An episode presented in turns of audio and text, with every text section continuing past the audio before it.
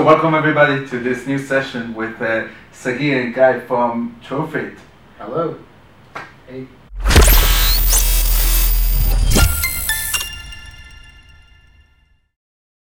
Good. So Hi. maybe you can introduce yourself a little bit, like very short, what, what you guys do, like where you come from, how, Sure. how- what brought you here. Yeah. Sure. Let's say Uh, you start, please. So I'm Sagi, I'm one of the uh, co-founders of uh, Trophit, father of three, uh, from uh, Rishon.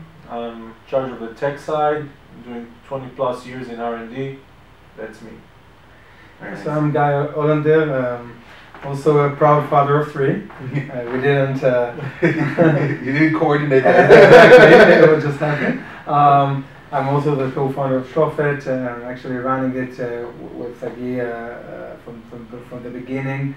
Uh, we're trying to disrupt something that is very, uh, you know, oversaturated in our place, which is the adtech space. Yeah. And we're trying to build some products and bring innovation and value into it. Um, it, it took us a while uh, to, to be where we are right now. Uh, it took us actually a long ride. Uh, we started everything back in 2010, um, where we just, uh, you know, everybody has his daily job, and we thought it's about time to do something together. I was told sometimes in the past that if you don't do things by your own until 40, you're never going to do it. So we were back then, I think, thir- 33. Uh, so we did, and we opened a, a project company, uh, like a bootstrap, and, and, and start to create uh, mobile projects for companies in Israel. It was profitable, a very great experience. But after two years, Sagi told me, you know, this is a time when we need to build something for our own. I didn't leave the, the big US corporate just to create other stuff for other people. yeah. And, and, and then I think when we started the, the startup uh, John Ride, Joe Ride together, uh, we had a different product back then. Uh, we raised some seed money. Uh, we have a very interesting experience, and we did some pivoting like every successful startup that needs to do pivoting. Sure. And in 2014, uh, Sagi come with a brilliant idea uh, of how we can really provide value to the mobile advertising ecosystem. So, so tell me a little That bit would about, profit. like, about yeah, like, what I, I will give uh, the Godfather to speak. He's the one who built that. So, So. so tell us a little bit Yeah. uh, what So- Trophit does and you know the value it brings to, to the advertisers. Yeah, so I, actually I- I'm going to start from what we're, where, where we are today. So Trophit is actually the world's first virtual, uh, virtual uh, value-driven marketing platform. And it's kind of a long sentence, kind of a long label. We, it's not, it's not a term we coined, but we did take this, uh, this uh, kind of industry field and adopt it to mobile gaming. And what it means is that you should no longer look at the app as the marketable unit. In terms of gaming, it means that what do you promote today in ads? You promote the game itself. So you should stop looking at the app as the promotable unit, and you should start looking at the game's virtual items. Which was coins different in, the 2000, in 2008. It was different. Before then, like giving something an app for free was something special. Yeah, People right. felt really special in 2008 when you tell them, "Hey guys, you can download this ad for free." Instead, Yeah, and nothing changed over Right. the last five years. instead- Exactly, because in 2008 the app was usually paid. The game was paid to download, and it, and you, if you drop the price to free, it was a big deal. You could say, you know, this game is free now. It was big news, but after that, you know, after freemium came along, free to play, download for free. Yeah, I know it's free. Everybody knows it's free. So where's the value? The value Yeah. disappeared, and we decided to actually ma- look at where the value is, which is the virtual items inside the app. The app is no longer a shelf product in a store, it Mhm. is a store. And it has this infinite variety of virtual items and coins and swords and gems. These are the value.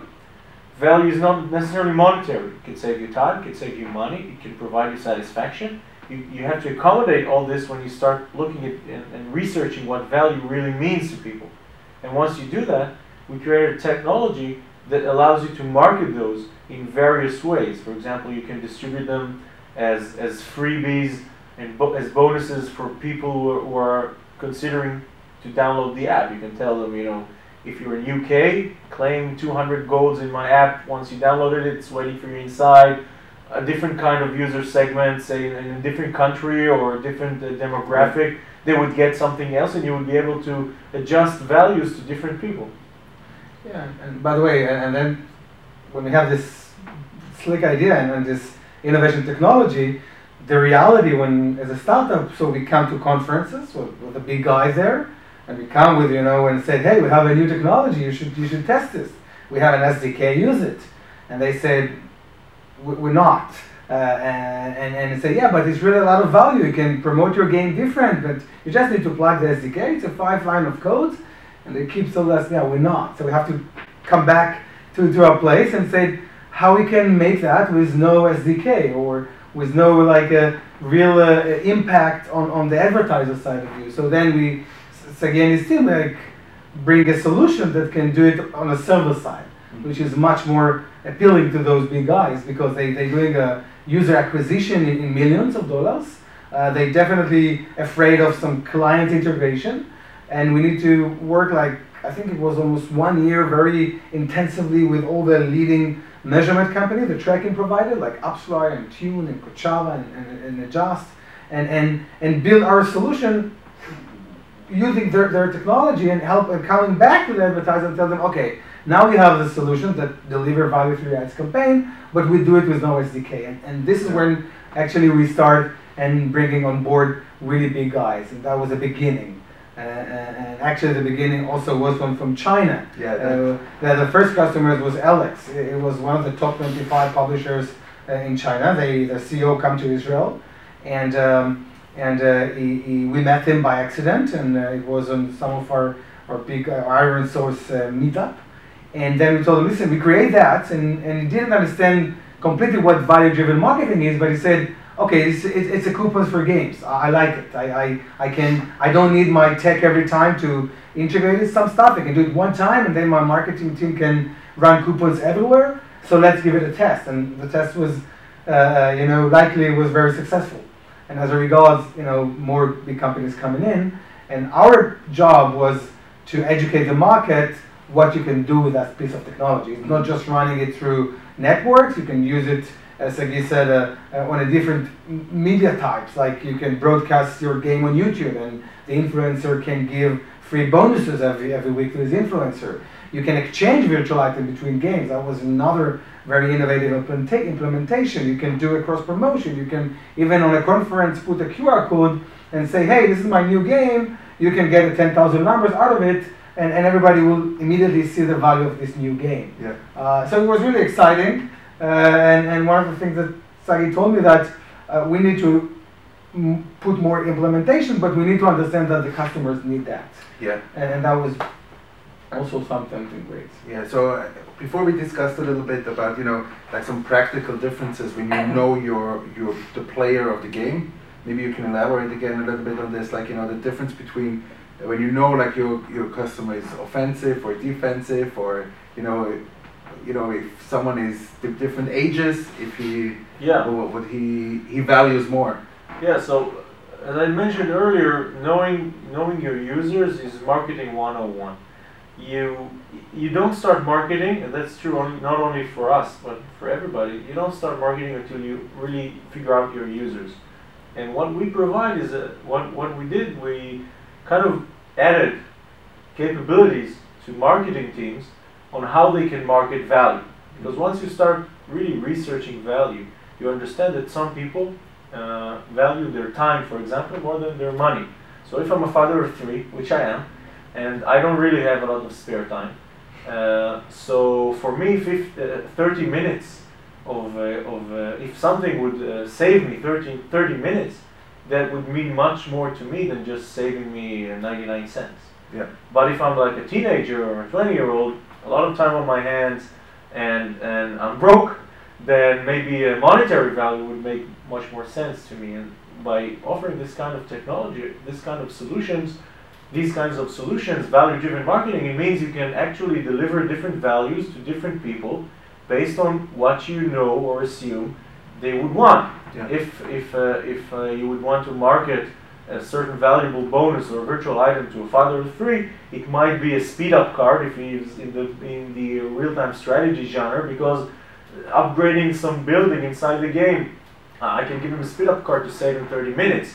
But if he's like a 20 year old playing the same game, I would give him like 200 coins because it would save him say two dollars yeah. worth of you know purchases. and and that is all about value-driven marketing. I think, by the way, w- one of the things we're trying to add is a new layer to this to this very noisy space we're living in, which means the mobile ad tech industry in our case. Yeah. Uh, there is many uh, players, many thousands of media partners, uh, lots of ad networks. Every one week you can have a new name in the list. Uh, no barriers to open the networks. Um, and there is a lot of big advertisers who spend a lot of money. Uh, the user acquisition uh, known last year was like five billion dollars. Mhm. Uh, they they pay to to acquire those users, and today it's all about uh, like combination of of volume and and and, qual- and quality. I mean, if you want to make your app a successful business in terms like like in real life, and you want to make it to be a positive ROI, you need to drive in as much users as you can, and you need to make them to be very quality in terms of loyal and come back and spend money. So to buy users today, it's kind of commodity. I mean, Yes. you can buy. Everyone will happy to sell you users, and the price can be vary between twenty cents to ten dollars, depends on the on a lot of stuff. But the quality is very challenging, and to do both, to scale your business on quality and quantity, this is something that I think is is a everybody's struggling. And Trophit tried to help on the quality terms, like when you do the user acquisition funnel, how you can impact in that stage so the user will be much more quality. And to add all those new value um, can, can, can pretty much address that. Mhm. So you know we've seen many times in the technological development that gamers are the earliest adopters from all the early adopters, especially also in technology. Um, now with uh, virtual reality coming up, so I just recently read an article about like virtual reality casino, where you basically have your goggles on and you kind of sit with your friends around the table. Um, obviously everything virtual, Yeah. and then I, I, I mean like it's a question and matter of time till these will be filled also with ads. So how do you see the virtual reality world, um, especially also with a focus on, on ads? All right, so I, I don't think it's a, it's a coincidence. You know, it's just my opinion, but I don't I don't think it's a coincidence that, that actually you know, uh, Facebook, if we take them as an example, are really really pushing VR technology while being the largest advertiser on earth. Um, We cannot we can't also deny the fact that VR and gaming go hand in hand. So it kind of gives you gives you a picture of probably what's going to happen in the, the next few years.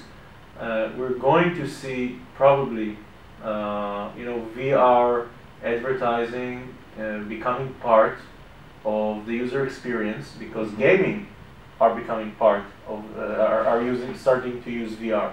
So and that's always the case. You want to complete the user experience using your marketing channels.